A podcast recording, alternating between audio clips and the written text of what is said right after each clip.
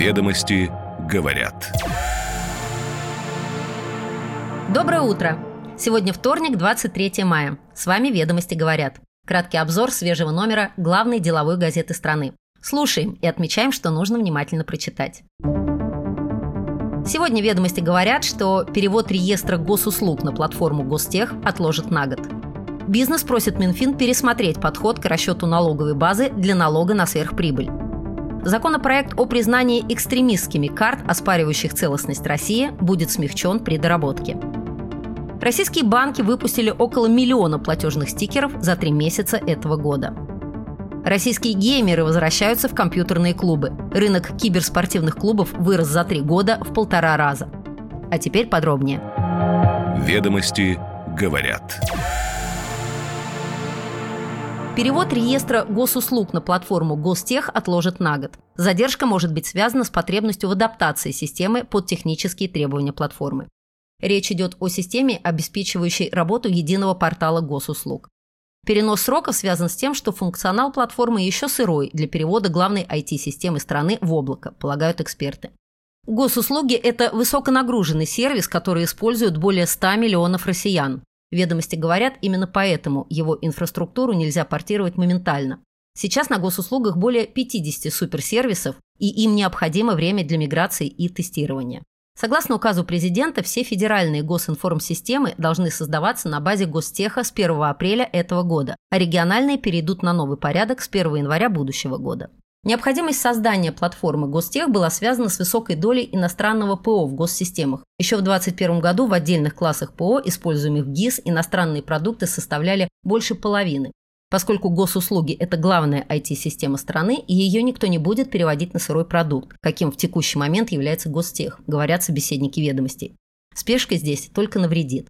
На функционале госуслуг задержка сказаться не должна, так как, по сути, это переезд работающей системы с одной инфраструктуры на другую, и при этом переезд проходит в пределах одной организации.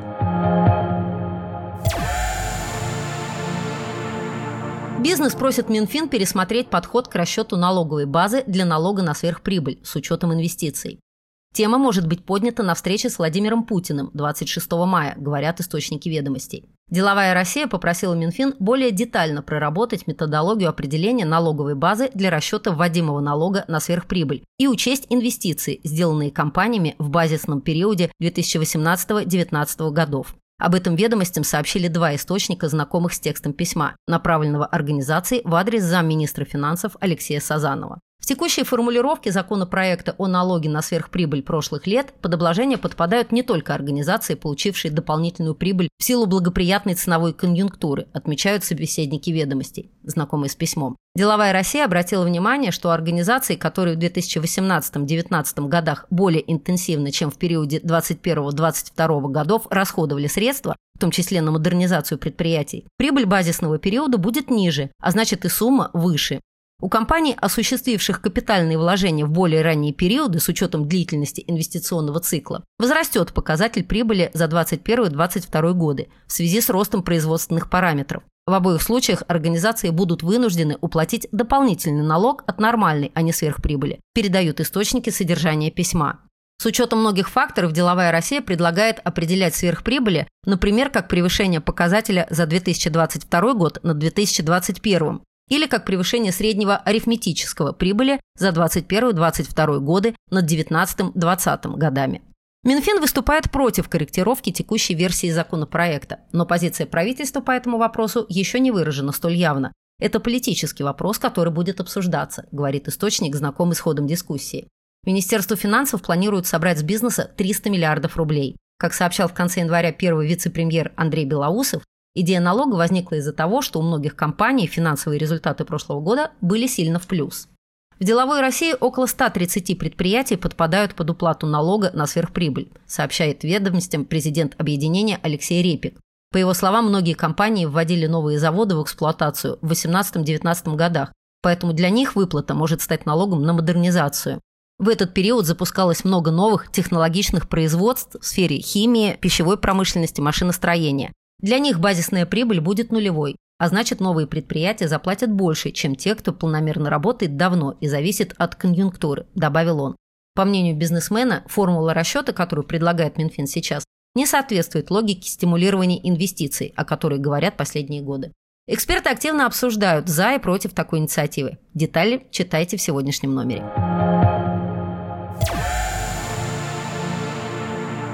Закон о признании экстремистскими карт, оспаривающих целостность России, будет смягчен при рассмотрении его во втором чтении. Это следует из подготовленных Минюстом поправок, которые утвердила правительственная комиссия по законопроектной деятельности, рассказали ведомостям два участника заседания.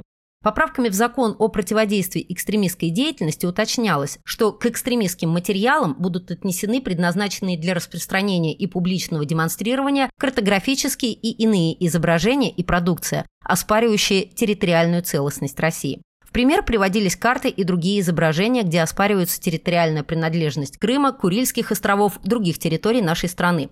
Предполагалось также, что за распространение таких картинок гражданам будет грозить штраф от 1000 до 3000 рублей, юридическим лицам – до миллиона. Проанализировав эту инициативу, правительство указало, неясно, будут ли подпадать под действие предлагаемой нормы, находящиеся в обороте картографические изображения территории России, изданные до решений о принятии в состав России новых субъектов.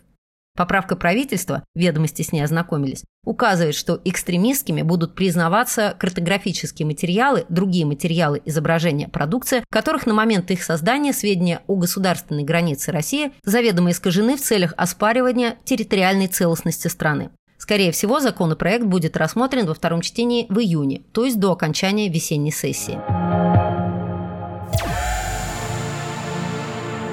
Российские банки выпустили около миллиона платежных стикеров за первые три месяца этого года. Выручка кредитных организаций от продажи стикеров составила 400 миллионов рублей, согласно исследованию агентства Smart Ranking. Сейчас такой инструмент предлагают 12 банков. Сбербанк, ВТБ, Альфа-банк, Тинькофф банк, Газпромбанк, ФК «Открытие», Московский кредитный банк, Почта банк, Локобанк, Хоум Кредит, Дом РФ и Морской банк. Банки начали тестировать и внедрять платежные стикеры с декабря прошлого года. Ведомости говорят, каждый десятый россиянин хочет приобрести платежный стикер. При этом 64% опрошенных мотивируют желание вернуть себе возможность бесконтактных платежей с помощью телефона. 88% опрошенных оформляют платежный стикер, потому что проявляют интерес к новым технологиям и банковским возможностям. Авторы исследования полагают, что рынок платежных стикеров продолжит расти как минимум до конца этого года – Суммарный объем рынка к концу года составит около 4 миллионов стикеров с общей выручкой более полутора миллиардов рублей. А некоторые аналитики вообще прогнозируют 5-6 миллионов штук к концу года. Впрочем, кое-кто считает, что стикеры – это скорее маркетинговый ход и временное явление, поскольку сейчас идет активное развитие системы быстрых платежей и различных пay-сервисов, как удобной платежной альтернативы. Скептики убеждены, через 1-2 года популярность стикеров как инструмента платежей будет сокращаться. Разнообразие экспертных мнений оцените в сегодняшнем номере. Российские геймеры возвращаются в компьютерные клубы. Рынок киберспортивных клубов вырос за три года в полтора раза, до 20 миллиардов рублей. Их аудитория выросла вдвое. Общее число площадок по итогам прошлого года составило 2300 штук. При этом в 2019 году их было чуть более тысячи. Количество ежемесячных посетителей за тот же период увеличилось вдвое, до 2,5 миллионов человек. Новые клубы открываются в основном в регионах среди лидеров Уфа, Перм и Нижний Новгород. Основная аудитория киберклубов – мужчины, они составляют 92% гостей. Девушки испытывают явный интерес к клубам, но тем, в свою очередь, пока не удается их к себе заманить. Эксперты связывают это с повышенным вниманием к любой посетительнице женского пола. Предполагается, что девушек это отпугивает. Причин популярности компьютерных клубов несколько, говорят эксперты. После изоляции, сопровождавшей пандемию, многие офлайн развлечения вновь стали очень востребованы. При этом кальянные, бургерные и бары россиянам уже приелись. Также среди причин отсутствие у большей части россиян дорогих консолей, а значит и доступа к играм, которые больше подходят для консолей или еще не вышли на ПК. Ведомости говорят. С вами «Ведомости говорят».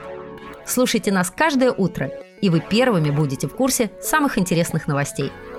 Хорошего дня!